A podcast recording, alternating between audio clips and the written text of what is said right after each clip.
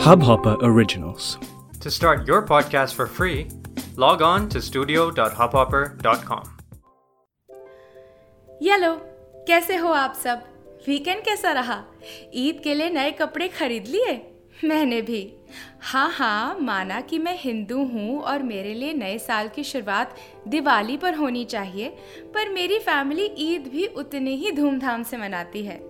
शायद इसलिए क्योंकि मेरी बुआ की बेस्ट फ्रेंड जो एक हिंदू हैं, उन्होंने एक मुसलमान से शादी करी। शायद इसलिए कि मेरी मम्मी के म्यूज़िक टीचर उर्फ़ उस्ताद जी भी एक मुसलमान थे, या शायद इसलिए कि मेरी बहन जैसी सहेली भी एक मुसलमान है। जब से होश संभाला है, मैं इनके घर जाऊँ ना जाऊँ, ईद की मुबारकबाद दूँ या नहीं, मेरी ईदी और सेवई हमेशा घर ज़रूर पहुँच जाते थे। मुझे याद है कैसे मैं झुलसती धूप से बच बचा के स्कूल से वापस आती थी और कैसे सीधा फ्रिज की ओर जाती थी। एक बड़ा सा स्टील का बर्तन खोलती थी, अपनी उंगलियाँ ठंडी ठंडी सेवई में डुबाती थी और अपनी रूह को उन सबका प्यार चखाती थी। I don't want to hurt any one sentiment पर सच कहूँ तो मुझे दिवाली और ईद में कोई फ़र्क ही नज़र नहीं आता। मतलब खुदा को याद करना नए नए पकवान बनाना, मिठाई खिलाना, लोगों का मिलना मिलाना सब एक जैसा ही तो है। बस धर्म अलग अलग है है ना? Anyway I am getting ahead of myself Kachchi Mitti का ये नया एपिसोड टाइड या कैडबरी के फील गुड एड्स की तरह नहीं है। Today's episode is dedicated to being humane और इस इंसानियत के साथ जो कॉम्प्लेक्सिटीज़ आती हैं, ये कहानी उनमें से एक कॉम्प्लेक्सिटी के नाम है। यू सी हर साल जैसे जैसे हम बड़े होते जाते हैं, हमारी सोच भी इवॉल्व होती है। सोच इवॉल्व होती है तो हमारे तौर तरीके भी बदल जाते हैं। कुछ तरीक़ों को हम अबैंडन कर देते हैं और कुछ हम अपनी सिचुएशन के हिसाब से अडेप्ट कर लाते हैं। But in the midst of this constant change इतना कन्फ्यूज़न हो जाता है that it all adds up to us having a full blown identity crisis और यही आइडेंटिटी क्राइसिस हर नए साल की शुरुआत में एटलीस्ट मुझे तो काटने को दौड़ता है। एज अ रिज़ल्ट चाहे वो ईद हो, दिवाली हो या न्यू ईयर्स ईव मेरे जहन में सिर्फ़ एक ही सवाल उठता है कि क्या मैं अपनी अनरिजॉल्व फीलिंग्स को पीछे छोड़कर कभी भी नए सिरे से किसी भी चीज़ की शुरुआत कर पाऊँगी। आप मेरा यकीन नहीं मानेंगे, पर इस सवाल का जवाब मैं बहुत सालों से ढूंढ रही हूँ। यहाँ तक कि सवाल उठने पर ही मैं इतना ओवरवेलम हो जाती हूँ कि आजकल मैं अपने आप को डिस्ट्रैक्ट करने लगी हूँ। ऐसे ही एक दिन अपना ध्यान बटाते बटाते मैं सोशल मीडिया का शिकार हुई। अब बात ऐसी है कि मुझे नायाब डिज़ाइंस का ना बहुत शौक है।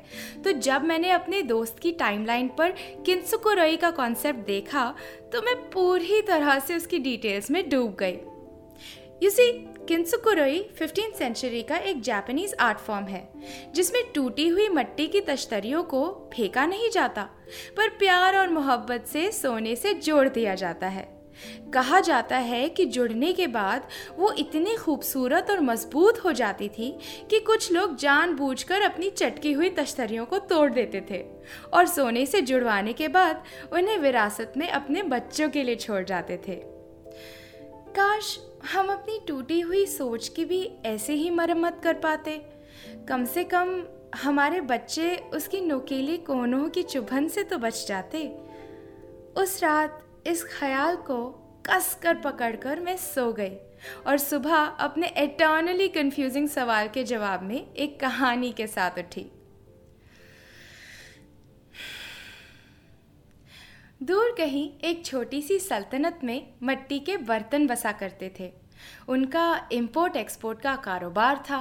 वो इंसानों के लिए अलग अलग चीज़ें ट्रांसपोर्ट करते और बदले में अपनी मरम्मत की चीज़ें बटोर लाते। उनका सुल्तान था राका और राका की बेगम थी रूपमती। राका बड़ी ही ब्यूटीफुली अपनी आवाम पर राज करता और रूपमती सबके रूप रंग का ख्याल रखती।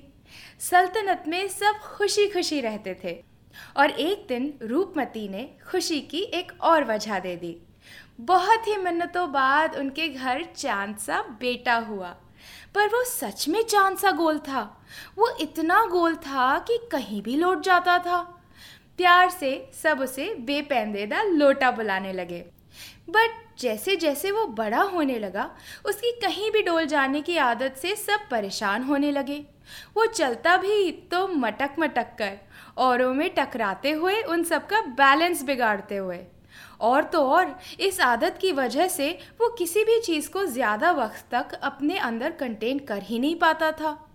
धीरे धीरे उसकी उम्र के सारे बच्चे कारोबार में हाथ बटाने लगे और हमारा बेचारा, बेपेंदेदा लोटा पीछे रह गया। पर इस बात की उसे ज़रा भी परवाह नहीं थी वो अपनी ही धुन में सल्तनत की गलियों में घूमता बजता धुने बनाता चला जाता था। ललला लला ललला लला ला ला ला ला फिर एक दिन दूर पहाड़ी की चोटी पर रहने वाली एक बूढ़ी दादी का ऑर्डर आया। रास्ता कठिन था, बर्तनों की बुनियाद को घायल करने लायक। और कोई भी इस छोटे से खरीदार के लिए अपने पैंदे के टूटने का रिस्क नहीं लेना चाहता था। सारे सौदागर सोच में पड़ गए। आफ्टर ऑल वो बूढ़ी दादी इस सल्तनत की सबसे पुरानी ग्राहक जो थीं। बहुत सलाह मशवरा करने के बाद राका ने ये काम हमारे बेपेंदे दे लोटे को सौंप दिया। अब हमारा चाँद सा गोला खुशी से फूला ना समाया।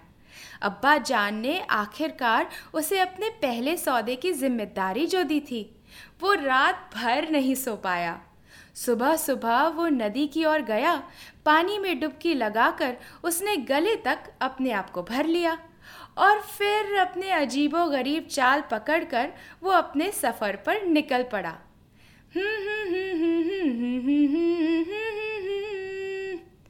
पहाड़ी के बेस तक पहुँचने पर बेपेंदे दे लोटे को ये एहसास हुआ कि वो एक चौथाई पानी तो छलका चुका था। बस, अब और नहीं। उसने इस बात की गांठ बांधी और चढ़ाई करने लगा। हैरानी की बात तो ये है कि वो पहाड़ी के पथरीले रस्तों में एक बार भी नहीं डगमगाया। लेकिन पहाड़ी की चोटी पर पहुँचते ही वो फुर्ती से चकराया और वक्त बताने वाले घंटे से जा टकराया। सारा का सारा पानी इधर उधर हो गया।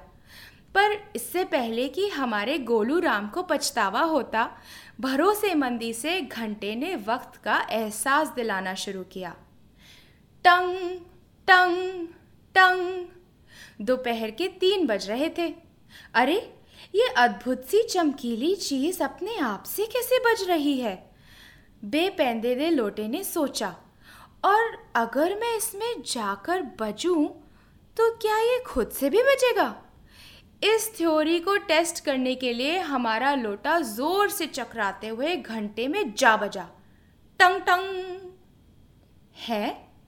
ये कैसी आवाज़ है? और ये कौन आकर मुझसे टकराया? घंटे ने लोटे की ओर देखा। पर घंटे को पहली बार अपने बजने पर मज़ा आया। तो उसने अपना चेहरा घुमाया और बेपेंदे दे लोटे से हल्के से जाकर दोबारा टकराया। टंग टंग। यकायक, ये छोटा सा एक्सपेरिमेंट एक खेल में बदल गया। टंग टंग टंग टंग टंग टंग टंग टंग। देखते ही देखते इंसानों का एक झुंड और बर्तनों की सल्तनत सब जमा होने लगे। राका और रूपमती भी वहाँ पहुँचे। एक काम दिया था इस नालायक को, वो भी ये पूरा नहीं कर पाया। राका की ज़ुबान से जब ये लफ्ज छूटे, हमारे गोलू राम का ध्यान बटा, घंटा तेज़ी से आकर उसमें लगा और बेपेंदे दे लोटे के दिल की तरह उसका जिस्म भी चकना चूर हो गया। बस, तमाशा ख़त्म, पैसा हजम, सब वापस अपने अपने घर लौटने लगे। आखिर में बस रूपमती ही बची थी। वो बूढ़ी दादी जो सब छुप छुप कर देख रही थी, वो फाइनली अपनी झोपड़ी से बाहर आई। धीरे से उन्होंने अफसोसनाक घंटे से पूछा, क्या तुम इस तरह वापस बचना चाहोगे? घंटे ने जवाब में हल्के से सिर हिलाया। फिर उन्होंने टूटे हुए मटके से पूछा, क्या तुम घंटे से बचने के नाते ही वापस जुड़ना चाहोगे? जवाब में हमारे गोलू राम ने हिचकिचाते हुए अपनी रजामंदी जताई। इस बात पर रूपमती के चेहरे पर एक हल्की सी मुस्कान आई। फिर दादी ने घंटे की ओर देखा और बोला तुम्हें मुझे अपने जिस्म से थोड़ा सा सोना देना होगा। एंड घंटा विलिंगली ओब्लाइज्ड फिर क्या? दादी ने अपना तजुर्बा और रूपमती ने अपनी ममता को सोने में पिघाल कर बेपेंदे दे लोटे को बड़ी ही मोहब्बत से जोड़ दिया। कुछ महीनों बाद सल्तनत के कोनों कोनों में ये ऐलान करवाया गया कि आज शाम कुछ एक खास कलाकारों की महफिल जमेगी। और इस महफिल का लुत्फ उठाने के लिए सबको पहाड़ी की चोटी पर आने का न्योता है। एवरी वन वॉज़ एक्साइटेड सारे बर्तन जैसे तैसे पहाड़ पर पहुँचे। पर पहुँचने पर ये क्या देखा? सुनहरे घंटे के बगल में एक खूबसूरत सा सुनहरी नहरों वाला बेपेंदेदा लोटा भी खड़ा था। इससे पहले कि कोई कुछ कह सके बूढ़ी दादी आई और बोली, देवियों और सज्जनों, आज मैं आपके सामने दो बहुत ही उम्दा कलाकारों को पेश करती हूँ। मिलिए किंसु से और सुकुरोई से। कॉन्सर्ट शुरू हुआ और मेरी आँखें खुल गईं। इस तरह हमारे बेपैंदे के लोटे की सबसे बड़ी खामी, उसकी सबसे बड़ी ताकत बन गई। आज भी अगर मैं दिल से सुनूं तो दूर कहीं वो दोनों अपने मीठे स्वरों में गुनगुनाते हुए सुनाई दे जाते हैं। मुझे याद दिलाते हैं कि मेरी सोच भी मट्टी से बने बेपेंदे दे लोटे की तरह कभी कभार कच्ची पड़ जाती है। सिचुएशंस के बोझ तले वो भी चकनाचूर हो जाती है। बट द डिसीजंस माइन हाँ? क्या मैं अपनी टूटी हुई सोच को फेंक दूँ? या उसकी इम्परफेक्शंस को अपना कर उसे सोने में डुबाकर और नुमाया बना दूँ। मेरा फैसला तो तय है। और आपका? हम्म तो ये था मेरा आप सबके लिए ईद का एक छोटा सा तोहफा। आई होप आप सबके नए साल की शुरुआत इतनी ही खूबसूरत हो। अगर आपको ये कहानी अच्छी लगी हो तो ज़रूर बताइएगा। मैं फेसबुक और इंस्टा पर at the rate U N L I K H I यानी अनलिखी के नाम से मौजूद हूँ। अगले वेंसडे एक नई कहानी की शुरुआत होगी। तब तक के लिए सुनते रहिए hub hop original Kachchi Mitti with your whimsical friend Deepti Eid Mubarak.